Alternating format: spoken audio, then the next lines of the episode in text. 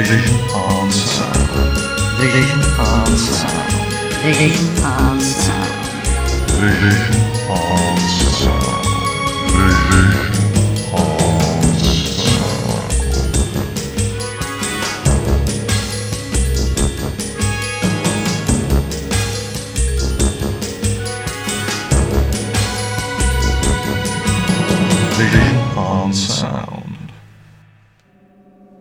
Welcome, one and all, to Vision on Sound here on Fab Radio International with me, Martin Holmes. Today, we welcome back Paul Chandler, the shy Yeti himself, talking from his very busy household in a roundabout way about literary detectives on television. We do seem to have been talking about crime a lot on the show in the past few months, don't we? But if that's what people want to come on here and talk about, then that's what we'll do. Well, at least the literary world of detective fiction is where we started anyway, not least because in a recent crossover with his own Shy Life podcast, episode 441, if you're looking, we covered similar ground looking at these characters from the point of view of the books, and so we thought it might be nice to do the same thing but to take television as the starting point. As ever, we got a little bit distracted, so some other non literary detectives do creep into the mix, but that's the nature of things when a couple of television fans get talking, and I hope you enjoy where the conversation takes us. So, without further ado, let's kick up those fab time engines once again and see if the evidence stacks up.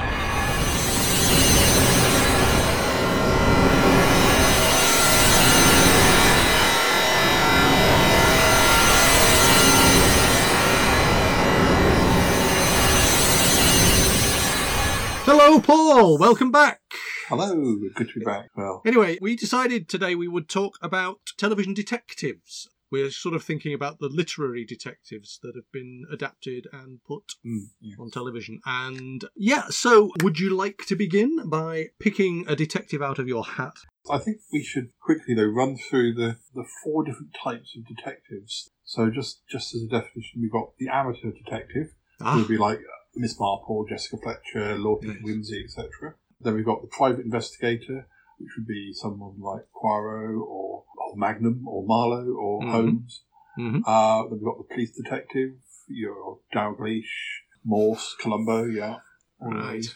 And then you've got the fore- forensic specialist, which Ah. is more like sort of the CSI type side and the, the Quincy's and Scarpetta. And, yeah, some of them I think, uh, well, some of them are more interesting to me than others as well. Mm. I've always been more of a fan of the probably the amateur detective out of those four. So, what is it about detective fiction and detectives on television that particularly appeals to you? Well, I mean, particularly with this group, the amateur detectives, it, is, it was always the sort of the fact that it's going on without necessarily the people realizing it's going on. That it, you know, Ah. Miss Marple just having a little chat with someone in the corner store or whatever, or, or just sort of noticing things that she notices because that's what she does. So it's not just your criminal tendencies showing, and you're trying to find ways of getting away with it or anything like that.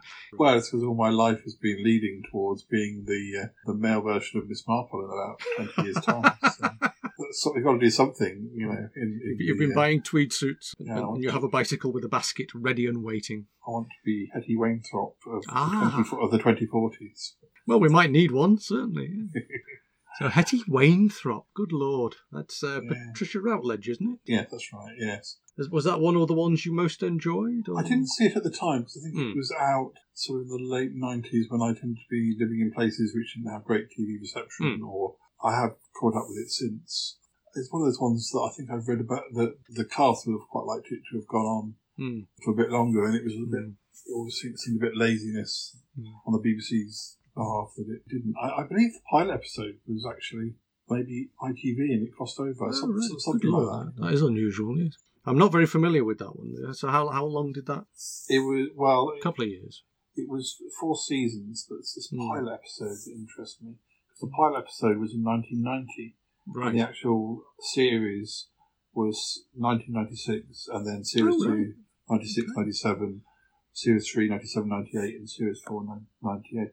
Uh, apparently, the, they had been told at the end of the four series that a fifth series would be commissioned, Right. but it never was, which is yeah, that, that's what I remembered about that. That it was, you know, they they'd been told one thing, and then Hmm. but uh, it, it was based uh, on characters from a novel by David Cook. At that time, I think Morse had become a huge phenomenon. And I think there was a lot of television companies scrambling around trying to find a new popular detective series. So, so I think there were a lot of pilots and a lot of shows that sort of thinned out over the years from that stage. Okay. Yeah. Did you like it? I mean, was it one of your favourites? You- As I say, um, I, I sort of caught up with it much more more recently, and Mm. I haven't. I still haven't sort of seen that. Or it's one of those things when you buy the box set and you watch the first few discs.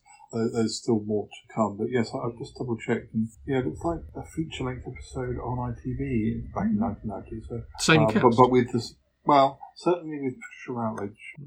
But you're a fan of the little old lady on Yeah. television. Yeah, the little old lady character, yeah. Yeah.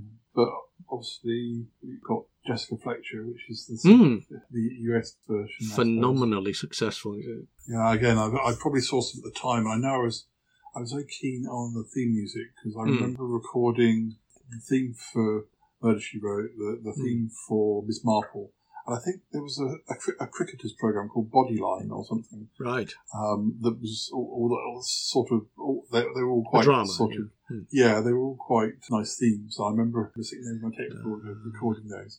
I still have the Miss Marple theme tune on vinyl. to this day. Wow. But uh, going back to Jessica Fletcher, I'm not sure Mm. how old she. I, think she was supposed to be in her fifties? It's interesting, actually, when you watch the pilot specifically. There does seem to be a they age her up a bit. Either that, or hmm. there's a long time between the pilot and the series. Hmm. But sh- they definitely play up on the, should we say, the matronly aspects of it. I think actually, in it, she's quite a young go-getter in the pilot film. But then I think somehow the the cozy crime drama, perhaps they or they just wanted to riff a bit on the Miss Marple idea. because she's a, a writer. She's not. There's not a lot of comparisons between her and Miss Marple. Jessica's writing a book. She's going on book tours. Mm. She's she has an active life. She's Mm. not retired and, and living in sort of No, pottering around her garden like True. Marple. Although sometimes for American television, there's just a, a desire to uh, be able to pigeonhole it to sell it easier to the audience. The shortcut is, oh, it's an American Miss Marple. Yeah. I, I, well, I was thinking of uh, sort of amateur detectives that I remember watching Mm. as as a, a child, I suppose. Mm. So you had Nancy Drew and the Hardy Boys Mm. series. I do remember there being a long running series of books, and I think it, it sort of used to turn up in the school holidays, didn't it? Because I think um, the original series, so they sort of alternated, and I think they may have even crossed over and been in the same. Mm. But I, I remember the music and the sequence for that being. There is something to be said, though, wasn't isn't there, for the, the literary detective on television because they kind of can reinvent it ev for every generation in many ways. They mm. sort of put another actor or actress or you know, lead in, and you can make basically the same stories all over again to a certain extent. Yeah. I don't think anyone's necessarily going to try and make another Murder She Wrote, but certainly the Miss Marples and the like do tend to come round again. I, I always think there's a kind of 20 year cycle, but you get this kind of definitive performance. I mean, I think that with Poirot, I mean, David Suchet's Poirot is such a definitive and almost all encompassing. You can't imagine anybody else doing it. And then, of course, they get John Malkovich on the BBC to play Poirot a couple of Christmases ago. I think it must be difficult to sort of step out of the shadow in the same way that other actors have found it difficult to step out of the shadow of Jeremy Brett, Mhm. the definitive Granada Sherlock Holmes, which we're very proud of in Manchester because, you know, Granada. Mm, yeah. So, of the amateurs, who else have we got in the amateur detectives? Well, I mean, they keep coming back to the Famous Five and doing new versions of that. Even, Famous Five? this, but I guess that's a bit easier to update the, things she wrote with human characters in. Yes, um, and I mean you can you can certainly cast it much more diversely, can't you? Which can kind of help to a certain Yes, extent. I think I missed the version I was thinking about is the one from the late seventies. Yes. Although I, I don't think I ever actually saw it on TV. But the weird thing is, the famous five books that I had came in a little box set, Mm. which were obviously related to the that had the actors on the front cover. Yes, But I don't think I've ever seen that version. I'm not even sure I've seen any version of Famous Five. I remember it being a comic strip in Looking as well. Mm. They did a spin off. Yeah, So, well, it was quite a big show for ITV back in late seven, late 78, 79, something like that. But another completely different amateur detective grouping that I do remember liking was Jonathan and Jennifer Hart in Hart to Hart. Heart heart. Yeah. I've definitely got some of that in my collection. That's an enormous show in its day, wasn't it? I mean, it's again so popular. That's kind of like your absolutely sort of rock solid Sunday night guaranteed audience for ITV, wasn't it? Really, Yeah. it was such a popular show. Any show where people start doing the impressions, I think, has has made some kind of impact. You know, it's really it's actually got into the zeitgeist and it's got a real proper audience following there. Of course, very much a riff on the Thin Man films from the Mm. 1930s, which are William Powell, Myrna Loy, and Asta, which are a lovely series of films. I don't know if you've ever seen the, uh, the all of them at all. No. It's it's a format, isn't it? In many ways, the shall we say the rich couple investigating various crimes. The problem with a lot of TV detectives is how often they're in the proximity of. I mean, Paul, you've lived your life. How often have you been in the proximity of a murder? Um, only fictional ones.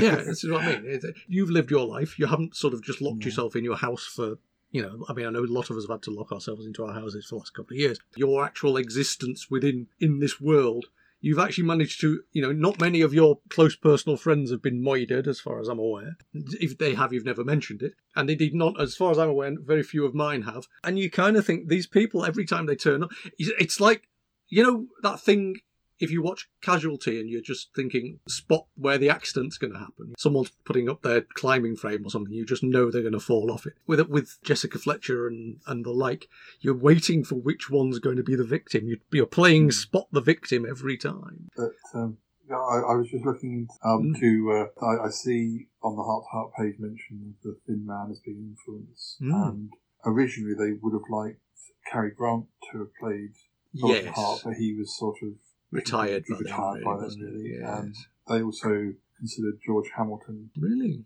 Then when Wagner was cast, they wanted Natalie Wood, Mm. his then real life wife, Mm. to be his wife. But Mm. uh, and, and they also considered Suzanne Pleshette, Kate Jackson, who just finished Charlie's Angels, and Lindsay Wagner. But uh, Lindsay Wagner suggested Stefanie Powers. And it's interesting that because casting wise, it's almost perfect. Isn't it? I mean, I, I've always said you can't fake chemistry, but they really seem to work well together on screen as a pairing. It's quite a, fu- a fun show sort of comedy in it, as well Mm. as the, it's very was one that I could be left to watch by myself. Nothing too bad was going to happen. Once we got beyond that, murder, the- murder, Yeah, this is what I'm fine. saying. It's interesting, really, how we, with this whole genre, really, there is this idea of the cozy murder. I mean, as opposed to perhaps post 2000, we got into the CSI where you had the grisly murder. But the cozy murder, I mean, still exists as, as a form in things like Father Brown, doesn't it, really? Mm, yes. I know you're a fan of Father Brown. Does Father Brown count as an amateur? Yeah, yeah, he's in my list here, and uh, I, I have got a box set of the new Father Brown, which comes with the '70s version, which I, so I've not actually watched.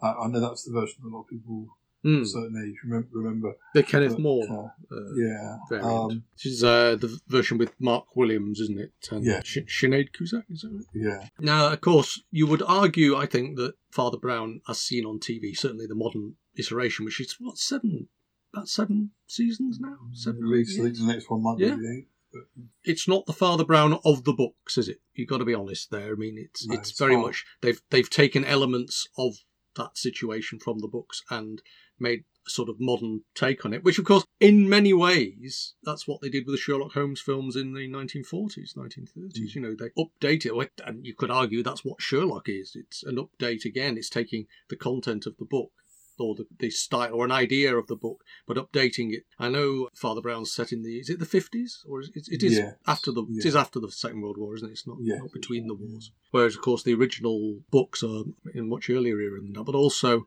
the Kenneth More setting. What is is that also in the fifties or is that contemporary? yeah, I'm not sure. But very popular in their day. I mean, I remember them being on. You know, when I was a kid, I remember mum watching them. They, they were a popular prime time detective series. So yeah. Yeah, he's de- de- definitely. I mean, it's a lot more open-minded and liberal than I think things would have been. Oh, in the actual Uh, 1950s. in the 1950s, yeah.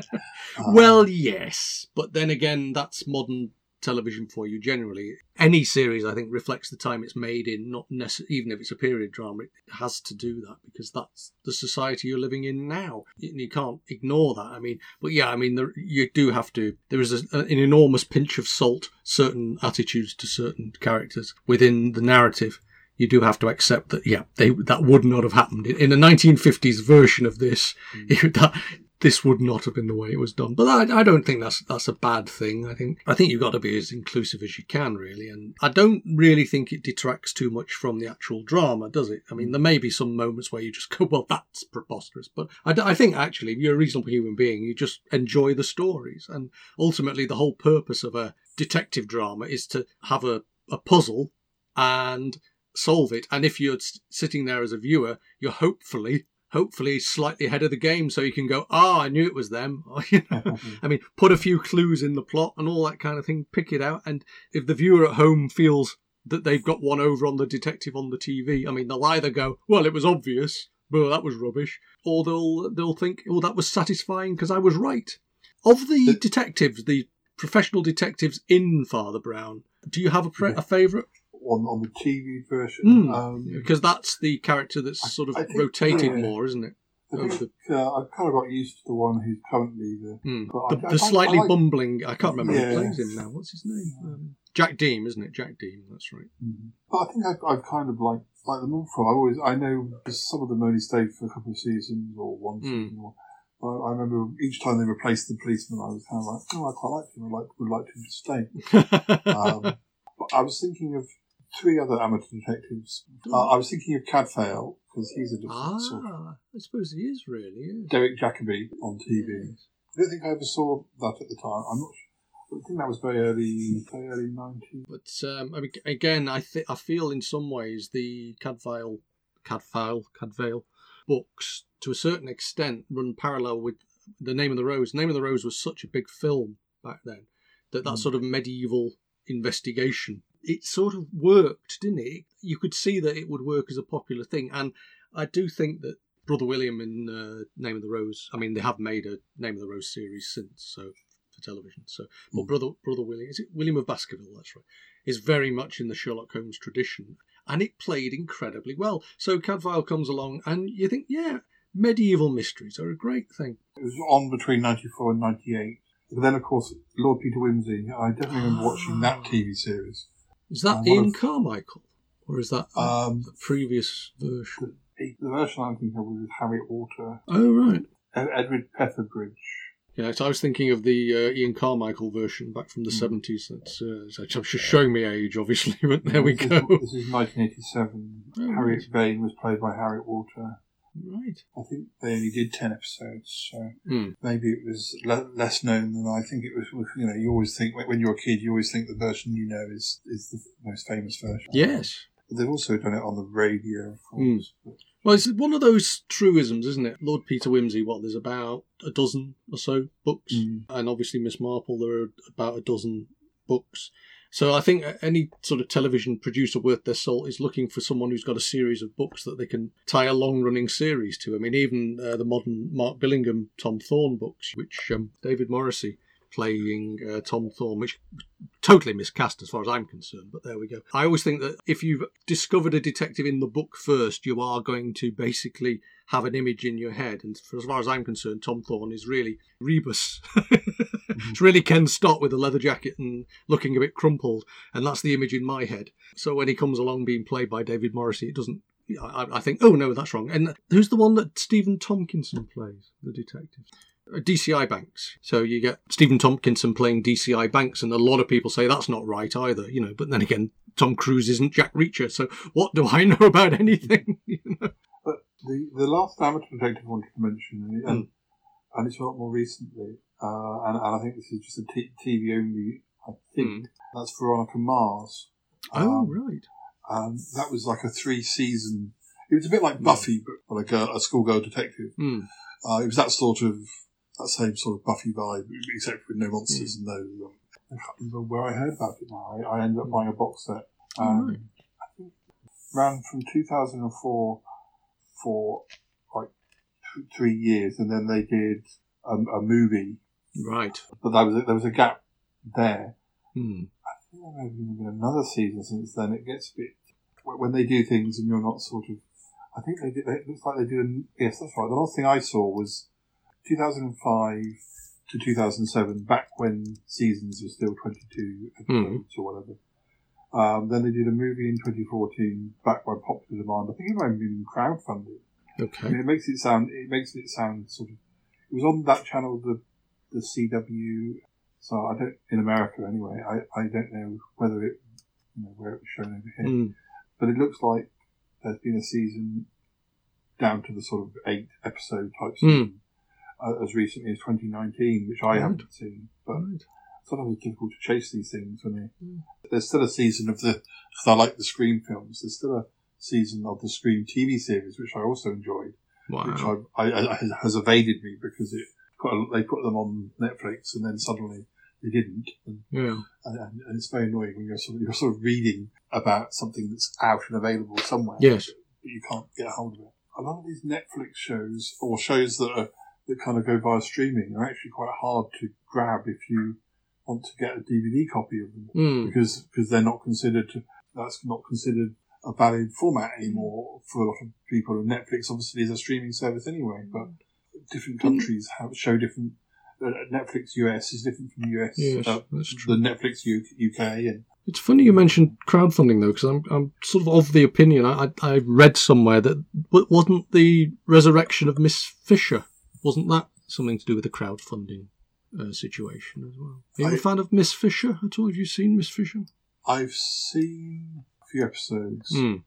And I feel like there's a version set in the 1960s or There is, yes, there is. There's Yeah, with, sort with a next generation almost, or yeah, and I, something. like that. and I quite enjoyed the 1960s version Mm. because I think I was more interested in that decade than I was Mm. interested in the original era, which, You're not you're not a fan of the flapper generation, well, to a point, but I like the 60s. Ah. Cool jazz and all that, and uh, the black bottom and all that thing. It's Charleston, that's the fellow. um, I was going to throw you a bit of a, a curveball here. Um, what do you think of Jemima Shore? Would you say Jemima Shore is an amateur, or I know she's an investigative journalist, but is, would you say she's also an amateur detective, or would, would she not count? yeah, I probably would. I never quite know if they're actually because they're a professional something else. Does that mean that they can't be put in the amateur section, or Yeah, yeah, they might cross over. Hmm, Yeah, because on TV, I think she, she started off as a one of the armchair thriller yes, stories, and then but then Later had- Maria Aitken, yeah, but then later had her own series played by Patricia Hodge. Hodge. Yes, I think I, I well, I would have seen the armchair thriller, and, and I do own the box set, but I haven't Hmm. seen all the episodes yet. Um, Interesting. Again, not not a spectacular success, but it's tidy enough series. I think they made a, about ten or twelve of them. You know, how does Campion fit in as well? Does is Campion is Campion an amateur? Um, so he's considered a private investigator. Ah, okay. See, I'm, like I'm, a get- Holmes, I I'm getting I'm getting my, my boundaries blurred. I always think that sometimes the these toffs who just happen to get involved in in crime. He's considered alongside Angel from Angel, he's Right. who is, of of course, a vampire private Mm, investigator. mm. Also, David and Maddie from Moonlighting. So these are all really professionals, and also and these are people who do it for the money. So uh, I think we're left really with before we we leave the amateurs, we should have a proper little chinwag about Miss Marple. Yes. I feel that Miss Marple is the quintessential amateur detective. Are you a fan of Miss Marple? I'm definitely a fan of Joan Hickson era. Uh, well, I, no, I'm also a fan of the Margaret Rutherford Hmm. uh, version. Obviously, there's, le- there's less to watch of that, but I was definitely very keen on Miss Marple when it was on TV in the and, 80s. uh, and Angela Lansbury did a couple of feature films, didn't she? well? yes, yes. Or one feature film, maybe. maybe maybe Yes. one or two. Um, and there's somebody else did as well. Oh, but Um, uh, was that the Snoop sister, Helen Hayes, wasn't it? Was it Helen Hayes, that's right. Yeah, Yes. I was thinking of Helen Hayes as well. Although I think that's just a one-off as well. Hmm. But uh, again, a wonderful part for a, a, an actor of a certain age, shall we say? Anyway, yes. So uh, Miss Marple. Um. So definitely Joan Hickson, superb and almost again definitive uh, version, and then resurrected by ITV with Geraldine McEwan and later And Julia McKenzie. Julia McKenzie, Yes. I didn't watch any of those revivals No. until recently. I, th- I can't remember who I watched now. I saw a random one when Mm. it came up, and I thought, well, I might as well. I'm not the greatest fan of the recent ITV versions of Miss Marple. I think they started to mess around with the source material a little bit more than I would prefer. I know we said earlier it's modern and everything like that, but I just think that they've actually started doing books that aren't Miss Marple books and stuff. I mean, okay, there's only there are only the twelve books, and obviously the minute you've had one actor do it for three years, you've pretty much run out of books. And if you want to recast, you either make them again or you've got to come up with something else for them to do. So I can understand why they did it, but they have played fast and loose, fast and loose with the source material, and it's uh, not to be tolerated, not to be put up with. But yeah, we do like Miss Marple and mind like a laser, you know, absolutely. Sitting there quietly knitting in the corner and working it all out. And all based on life in St. Mary Mead. Oh, honorary mention Hmm? should probably go to Jonathan Creek as being one of the biggest amateur I detectives in the suppose last. he is really. Of, of, 25 of years. teletype, yes, I suppose so. yeah. Um, That's using cleverness, isn't it? That's using your, your skills of deductive reasoning to solve impossible mysteries. We like an impossible mystery. I always think that, again, they're sort of mental puzzles. And, and I think if you're watching at home, you like to think you've just got one over on, on the, uh, you've worked it out. I mean, were they all the same? Were they all David Renwick? yeah, they were. I, again, it sort of started around the time I didn't have much access to TV, so I, Hmm. I was sort of aware of it, and people were telling me I should probably like it. So Yes. when I could, I did, and, and I have since seen pretty much all of them by going back. I think the only thing that, that grates with me is sometimes I'd rather it was trying to be less funny Hmm. because some of the humour just doesn't work, Yeah. um, and and it's actually would be better. You know, I mean, Mm. Well, that's the light comedy drama for you, isn't it? I mean, but it's also. I think the other thing is within and of itself, it's not taking itself too seriously, which is possibly. yeah. But sometimes I think it oversteps it Hmm. slightly and goes for more sitcom, Mm. not like humour like you might get in an episode of Doctor Who or, Mm. or something. You think, am I watching? uh, What am I watching here? Is this a sitcom I'm watching? Because it's Trying to, trying to be the best of both worlds and coming up short in both in many ways. Yeah. No, I think you're right. I mean, there is a, there is a sort of surreal absurdity within Jonathan Creek that sometimes feels a little bit forced. Sometimes feels like it's been sort of crowbarred in. So that was the amateurs. Yes. So what's next on your list? well, private investigators really. Private investigators. Do you have a favourite?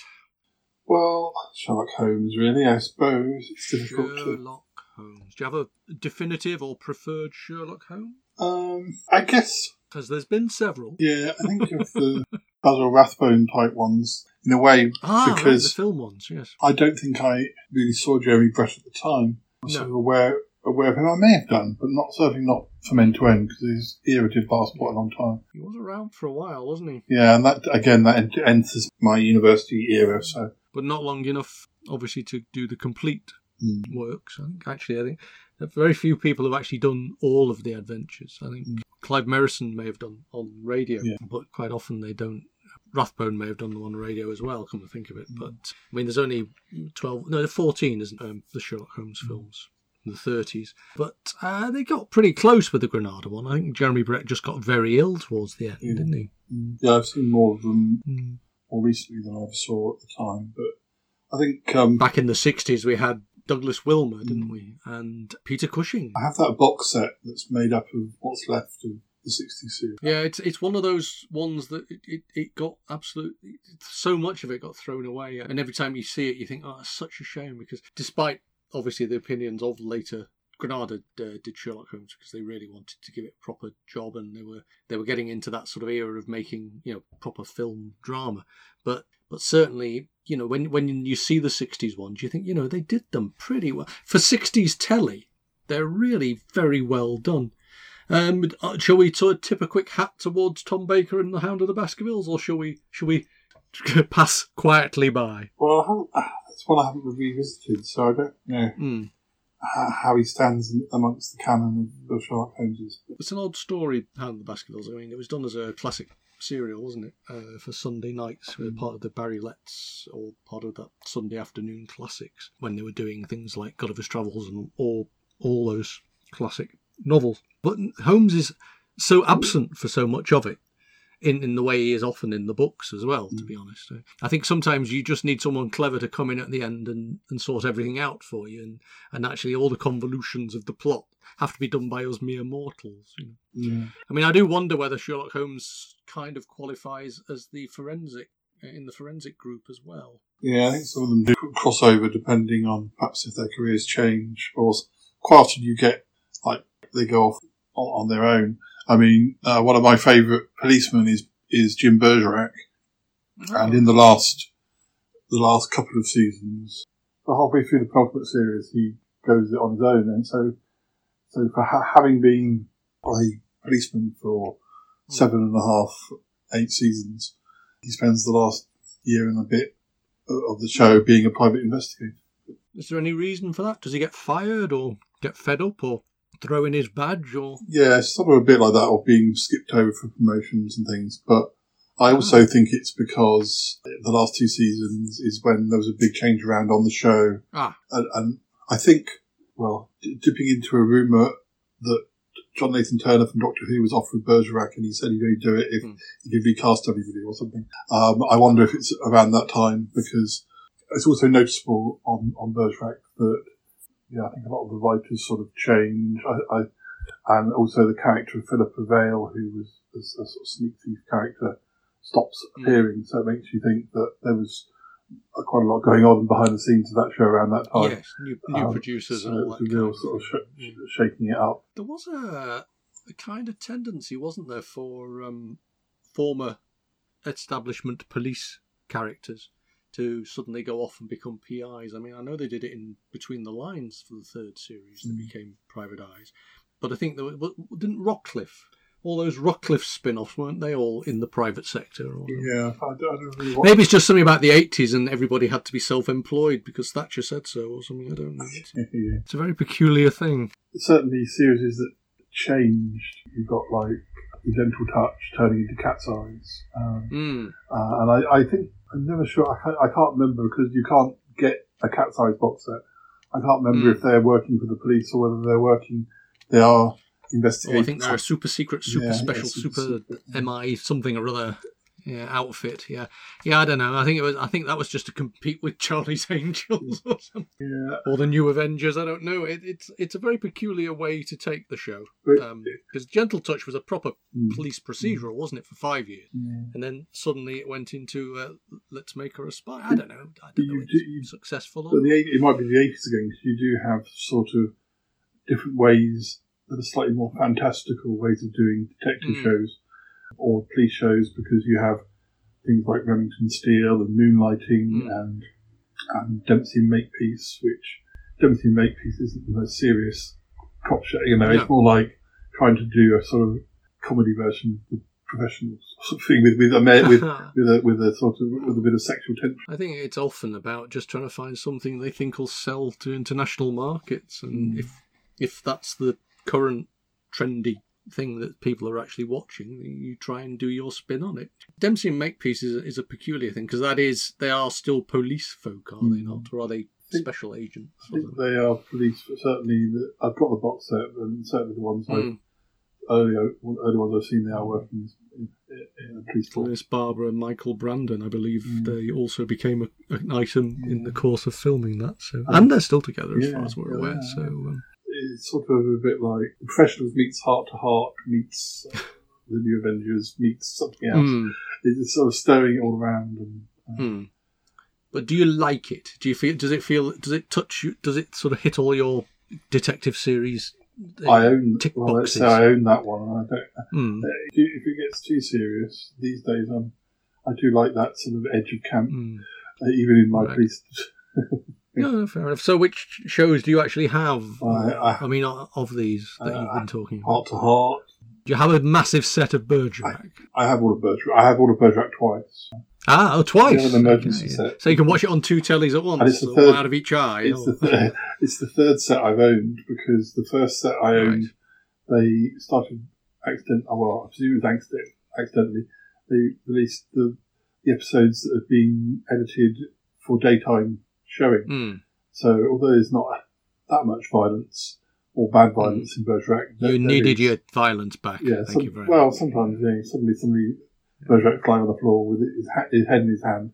You think, well, what Mm. happened? You, know, you missed him being. How did that happen? What happened? Uh, what else do you want to have? What is it about Bergerac that you find so appealing? Well, I, I did watch that at the time. We used to go to the Channel Islands as a family as well.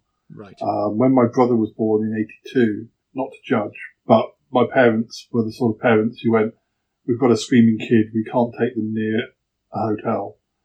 You know, Right. we, we will take them." Well, that's when we started doing self catering holidays, basically. Yes. Um, and and whereas I was quite reasonably well behaved, Um, my No. brother was a lot more boisterous, so it made sense to do self catering and that, and we used to go to self catering places on the Channel Islands, Right. and, and sometimes you know you get uh, the odd glimpse of of Bergerac's car, or uh, actually, I think in the final season they did an episode um, in Bath and maybe Hmm. also filmed in Salisbury, and my Hmm. and, and, he drove his car into a hotel that was quite a, a reasonably posh hotel in Salisbury, and it was very close to my dad's office. Um, And so, so I remember I've seen that episode again recently, and like, yeah, I can see how they would have been able to have seen that. Uh, was I mean Bergerac was a phenomenally successful series, really, wasn't it? It was on for was at least ten years, wasn't it? 81 to 91, yeah. Yeah. Um, so, and of course, this it came kind of out of adversity, really, didn't it? Because they it was the same team to a certain extent who'd who'd made Shoestring, and Shoestring had been terribly popular as an, another detective, the radio detective.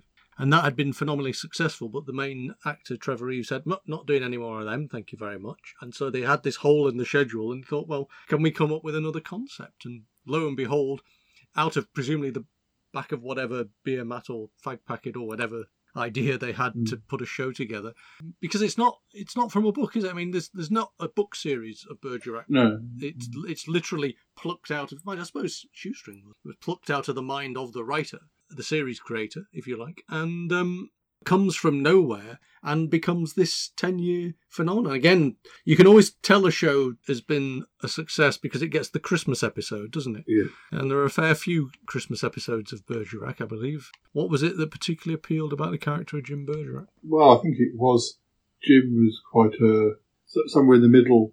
I think it was the characters that surrounded him as well. He was Hmm. he was quite a a, a steady but f- flawed detective, but, Mm, but you know the, the other characters like Charlie Hungerford and mm, as I say, Louise Jameson played his girlfriend on and off for Mm. about five seasons, and, mm, and she did it did sort of dip into what happens to the girlfriend who get who mm. keeps getting to eventually the girlfriend gets fed up and well what happens to her i- i- hopefully isn't a moral the moral of the story isn't what happens to Louise Jameson's character because that would be horrible Mm. but uh, but yeah there is a definite story arc to her Mm.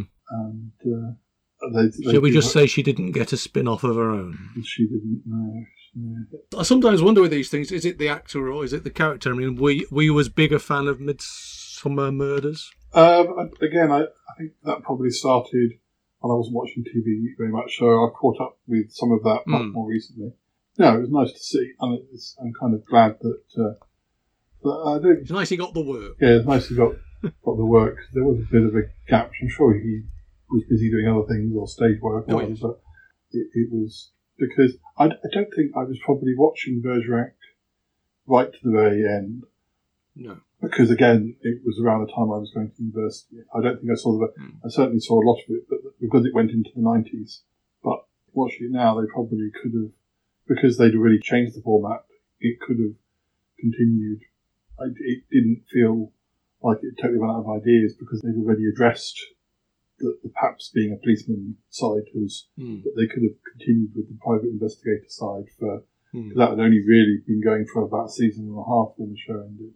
Mm. Uh, and it was moving on because he had a girlfriend after Louise Jameson's character Susan Mm. left the show, Mm. and the very last episode, he's not even with her anymore. So it's Hmm. continue. It's continuing to. It could have continued. He doesn't get killed off at the end. Um, he has Yeah. he has plans we, which we just don't, Yes. we just don't get to see them. So, of the other private eyes, who are your favourites? I mean, were you a fan of sort of like ITC private eyes, like Randall and Hopkirk, or were you, or do you like the American private eyes, like um, Rockford Files, Jim Rockford, uh, Magnum PI? We, we, did you follow all of these as well? Possibly Randall and Hopkirk because it's well, a it's ITC, b it's sixties into seventies, Mm. and c it's ghosts. So Mm. yeah, I, and also it was available because My partner, the ghost, I believe the Americans called it, with a, a sort of distinct lack of. yeah, it does what it says on the tin, that doesn't it? it got repeated quite a bit on late night TV when I first saw it. So in the eighties. So yeah. yeah, I mean that's another thing availability. There, there are Mm. other shows that I might be interested in, but Did you take, or did you see the uh, Vic and Bob remake of Yeah. Randall and Hopkirk? Yeah, I watched those at the time, and I own both of them on DVD. I haven't rewatched them since No? I don't, um since Not more not recently. smitten, or No, just, Just- just because I've got far too many DVDs and ones I haven't seen yet. You know, there, Hmm. there's some I go back. Do you think that was a, a show that either shouldn't have been remade or or can be reinvented for a new generation, or do you think it was very much it felt a very '60s show and sort of should have been left there? I'm quite happy that it was remade. I mean, it didn't, it didn't outstay its Hmm. welcome originally, but it's a bit like Sapphire and Steel. I mean, not not that they're Hmm. detectives. Well, I guess they are sort of time detectives, but I suppose. Yeah. But- there wasn't more than there should be of stories of Sapphire and No. Steel. So uh, if that came back, I wouldn't be, you know, yes, it would have to be recast, but I wouldn't. Hmm. It would be nice to see it remade. And in the same way, I'm not sure that Vic and Bob were the people I would have chose because that did feel a bit like, no. oh, they they want them for a project, or that, that's the project they want to do, Hmm. um, rather than it being, yeah. I mean, a lot, a lot. There were quite a lot of sort of tele fantasy shows Hmm. around that time that only made it for a season or two, or Hmm. you know, but there was there was that time, Oh, well, it's Crime Traveller. Crime? Traveller, and yeah, Yeah. and quite a lot of detective shows like I think there was one called Chandler and Son even, and uh, there was there Hmm. was I'm sure there was one about uh, fortune There was teller. virtual murder, wasn't there? Yes. That was kind of a take on. Well, it's, kind of another take on the. I, I felt actually virtual murder actually had a lot of potential. Uh, they only, I think they never made the six of them. Yeah. Were, um, and there was even a that was uh, it was kind of like sort of an update of the Avengers in many ways. Yes, Um, yeah, except that they didn't have any rapport, any chemistry. The two actors Well, playing them. Well, that's always the problem, isn't Mm. it? Again, it's what we say about sort of catching that lightning in a bottle, uh, as we were saying about Stefanie Powers and Robert Wagner. You know, the, actually that that chemistry is very difficult to force or fake. So, so if you haven't really got it, if you don't click, I mean, let's be honest, Patrick Macnee and his partners in the Avengers, they clicked, Mm. and because they clicked, it worked, and and they were sort of going for the same goal. Whereas in some sometimes they put together two actors, and it just doesn't. The on-screen chemistry doesn't seem to work, does it? Which is a bit of a shame. like with with moonlighting. Those characters, I think they were supposed to hate ha- hate one another, but and I, but then but also kind of love one another. But I'm not Mm. sure the actors were particularly that fond of each other. And Mm. um, but uh, that's one of those shows that I I literally I only ever watched the last episode because I kind of Mm. had had been intending to watch it, and and then I saw it was finishing, so I watched the very last episode, Mm. which is never a good thing to do because it, you often don't know what's going on. But quite liked moonlighting. It, it used to mess around with the form Mm. of television and, and break the fourth wall a lot, and that's always quite interesting when television shows start to. I mean, it usually means they're on the last legs and they're trying to be innovative and exciting. But but I do think it for a lot of its run, moonlighting worked incredibly well. I mean, they were they were they were private eyes, of course. Mm. Um, and yeah, that's uh, that's the Blue Moon Detective Agency as inherited by was it Maddie? What was her name? Maddie. it Hayes? Maddie Hayes, Mm. thank you, yes.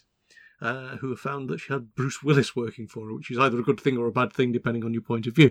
Bad thing if you happen to be running an airport, I suppose. But yeah, it was it was all right. Moonlighting, I did, it made an absolute superstar out of out of Bruce Willis, of course. on, on the sort of same slightly weird detectives, probably the most iconic single detective I can think of, which has only just occurred to me, uh, is probably Hmm. Agent Dale Cooper from Twin Peaks. Ah, That was very much my sixth year. special sixth- agent. Yeah, that was very much my A levels time, sixth year, and and Hmm. and uh, uh, yeah, Twin Peaks is a peculiar beast, isn't it? Mm. It's uh, I, I I I do think in many ways it is quite astonishing as a piece of television. And again, that is fundamentally taking the form of the investigation into a crime, into a murder, and turning it into one of the most surreal television experiences of the last well three or four decades now. I'm not quite so sure that the revamp, you know, 25 years later, quite quite had the same uh, effect on me, but Yeah, certainly yeah. the original. It- I always my my main problem with with uh, Twin Peaks, to be honest, is it the once they'd actually solved the murder mystery, Mm. it kind of it, it it was wonderful, but it was also kind of it had sort of run its course. It had done its thing. You you know that that had been sort of, that was what the mystery was. It felt pushing anything beyond that seemed forcing it somehow to me. But I remember being in the minority. Well, I only know two other people who were watching it at the time when I was Hmm. at school. My other two friends really hated that it had a Danby ending. Well, well, I wouldn't say it had a Danby ending because there was so much going on in that last episode. People about to be blown up, and it was just that I think Hmm. they they wanted something positive to happen. Lots of people want resolution. Don't they? they want to, they want closure. They want the plot to be I mean, nicely packaged. that- and there, there was a definite something has happened to Dale Cooper. It just wasn't. He didn't get married. He didn't go off into the sunset. But uh, Mm. um, I, I, I'm pretty sure I said this to you before. It's like the end of Sapphire and Steel. It, it's definitely an ending. The end of Blake Seven is de- a Mm. definite ending. It, I mean, Mm. it, would you want a happy ending? Do you want Do you want Blake to marry Servalan and go off and have kids on Alpha Centauri? you know, it, it's just some shows don't want that sort of ending, do they? It's Yeah. tricky. Well, I think the the ambiguous ending certainly allows you to open the door to your imagination, and I think that's quite nice. I think sometimes if things are too emphatic, it can you know it can be that's it. It's a it's a closed book. It somehow finishes it off, whereas there's always a sort of slight what if maybe with a show that just has enough sort of tantalizing glimpses of a maybe a Mm. maybe future. I think it, it opens something up. The thing I always think about is this idea that you know shows that end on a cliffhanger and then don't get renewed. Uh, I think that should be illegal. well, it's interesting, isn't it? There's quite a few shows that don't they they in, certainly in American television they don't they just they just stop and they and and they thought they were making another series. There's a show Scorpion, which is a team of you know, uh, very clever people, and that apparently the, the last episode of series four was was this big cliffhanger out, and I don't know. It, I, in some ways, it, it allows for other things, but think it can be difficult if you're a viewer. I do. Yeah, I, but I also think it's unfair to the viewer, and you've expected them to. I think Mm. if you're going to do that, then you need to do a, a final TV movie and wrap it up, because I Mm. mean, it's not just from the point of view of the grumpy viewer saying we could be, you know, uh, from the Mm. point of view of the TV company maybe reselling that show. It makes a lot more Mm. sense to have an ending of some sort, a proper Mm. last episode. Certainly, don't leave it on a cliffhanger. I mean, the last Mm. I mean, I'm getting not a detective show, but when they brought back Survivors, it, it, I really Mm. enjoyed that revival, and they didn't. Mm. They just left it on a cliffhanger and didn't come back. They could have done a final movie to sort of wrap it up. But actually, you were talking some while ago about American shows that I might have liked. I did did have gone through a stage of trying to pick up box sets of early, well, seventies shows, detective shows that I don't really remember, but I'm just curious about, Mm. and they're not they're not necessarily on my list, so you may have to help me out Mm. if I can't um, think of them immediately. But um, Mhm. things like McMillan and Wife, Oh, McMillan Wife. Well, the, well, the mystery movie strand. where Yes. you had uh, Columbo, of course, yes, McCloud, yes, McCloud. McMillan and Wife, and what was the other one? What was the fourth one? Was that the Rockford? Did that Rockford come through that, or was that another? I've got a couple of seasons of Rockford. I've also Mm. got that one with George Peppard, and I can't remember how you pronounce his name.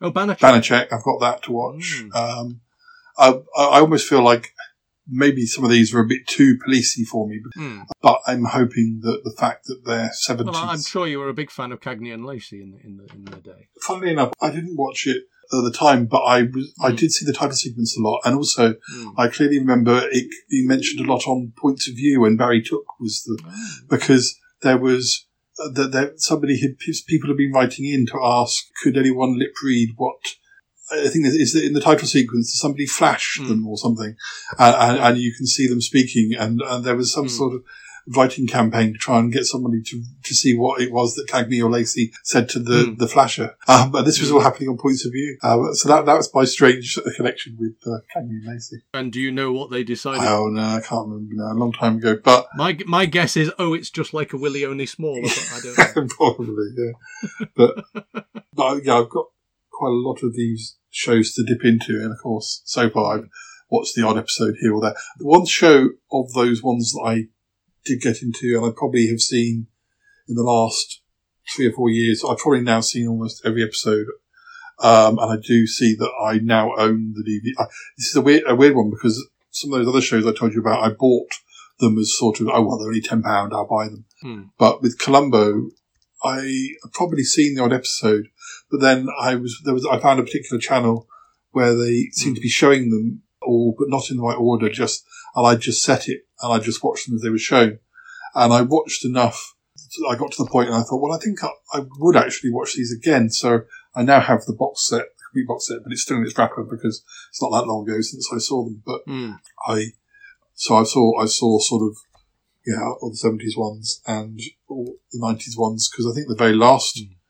Episodes were as recent as like two thousand and two or four.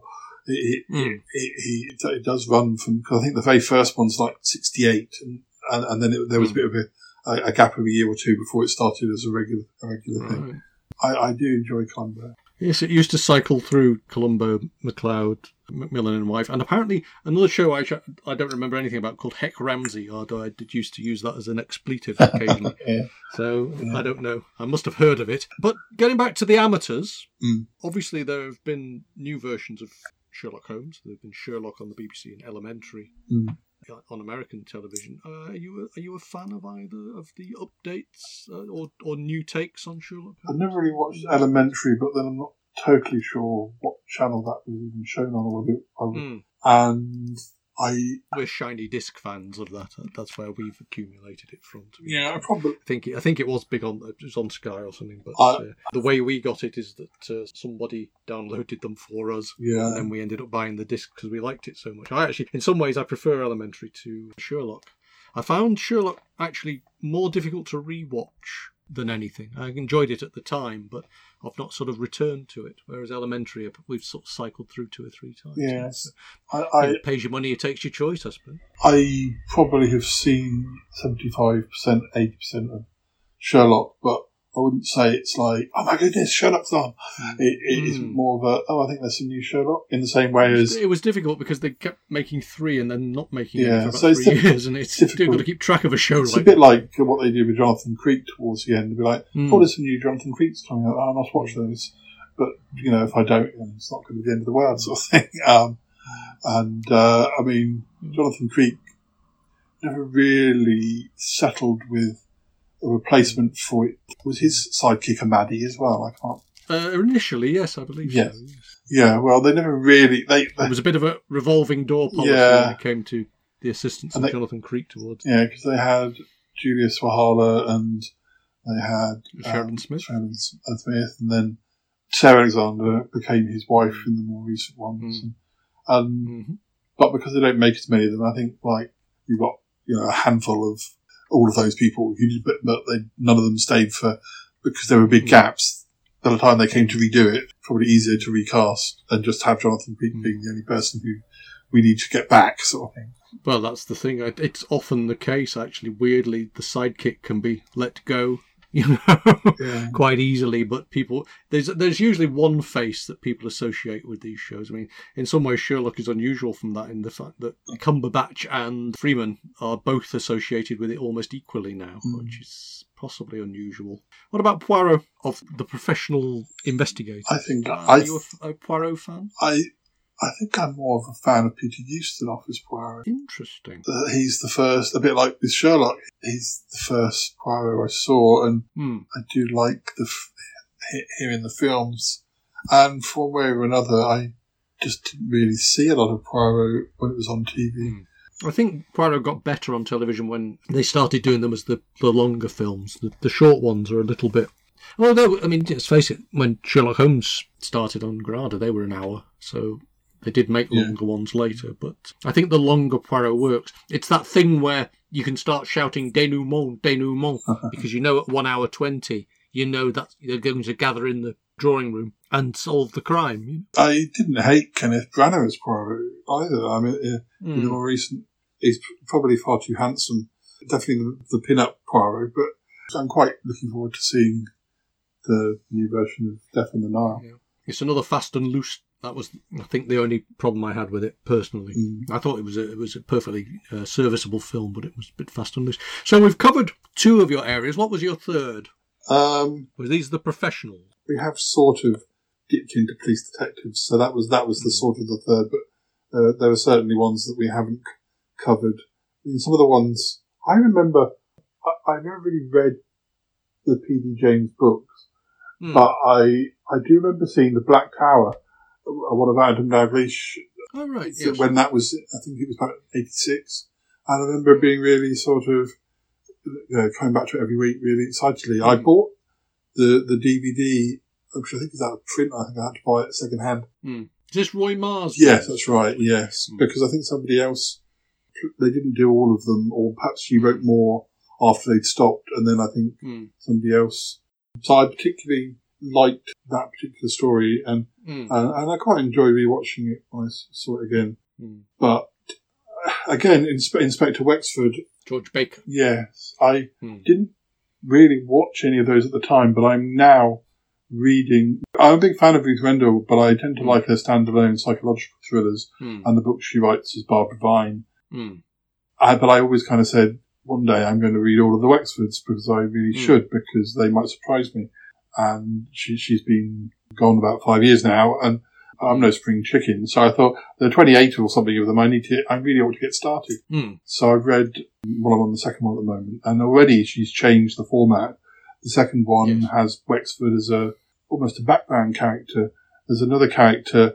There's a vicar whose son is going to marry this girl who is Hmm.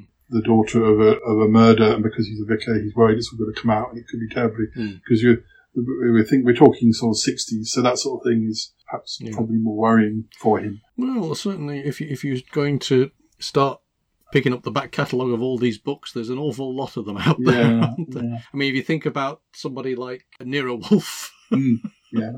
the amount of stories that there are told. I mean, even with Poirot, you know, there are so many books. If you've not read them, you can you can accumulate like nobody's business. I'd never really heard of Nero Wolfe until you mentioned it in one of Mm. our chats, um, and I looked into it. But I'm like that, uh, being a bit magpie Mm. uh, natured. Mm. But unfortunately, some of these things you find aren't. I can be, you know, some of these shows we've talked about, and I've said, oh, I don't know about. It could be a, a flip of a coin, and I suddenly something triggers me off. Suddenly, Mm. I, I must see all of Elementary or something, and and, Mm. and and right. So where can I do that? How can I do that? Sometimes these things end very suddenly when you discover, oh, they literally aren't available. And Wexford's a bit like that at the moment. I, there were box sets that came out in the noughties which are now out of print, Yes. and uh, you know I quite like to see at least some of the books. Uh, Mm. and and sometimes they pop up on YouTube for a couple of weeks and then they get taken down again. And Yeah. There's an awful lot of really good detective fiction that, I mean, some of it, the British Library Press, I think, have, have brought out a lot of the sort of 1920s, 1930s lost detective fiction. But actually, there's an awful lot of very good detective fiction that's kind of difficult to get hold of now, which used to be huge.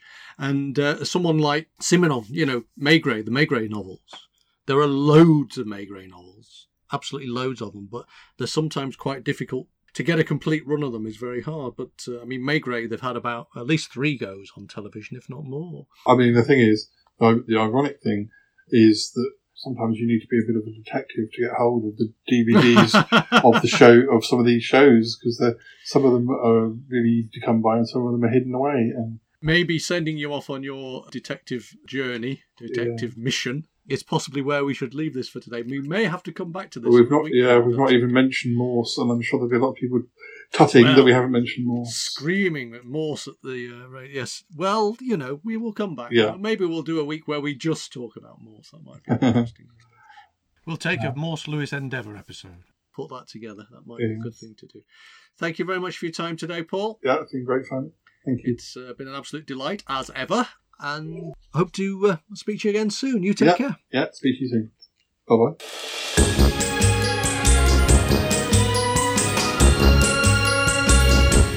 Many thanks to my guest Paul Chandler for getting on the trail this week to act as our guide through some of his memories of the many detective dramas he's accumulated and enjoyed. And of course, my thanks to everyone here at Fab Radio International, and of course, to all of you for listening. Don't forget that you can always contact the show via at Vision on Sound 1 in Twitworld if you have any feedback, comments, and suggestions for subjects which you might like the programme to cover. Until next time, I have been Martin, and this has been Vision on Sound. Goodbye for now, and take care.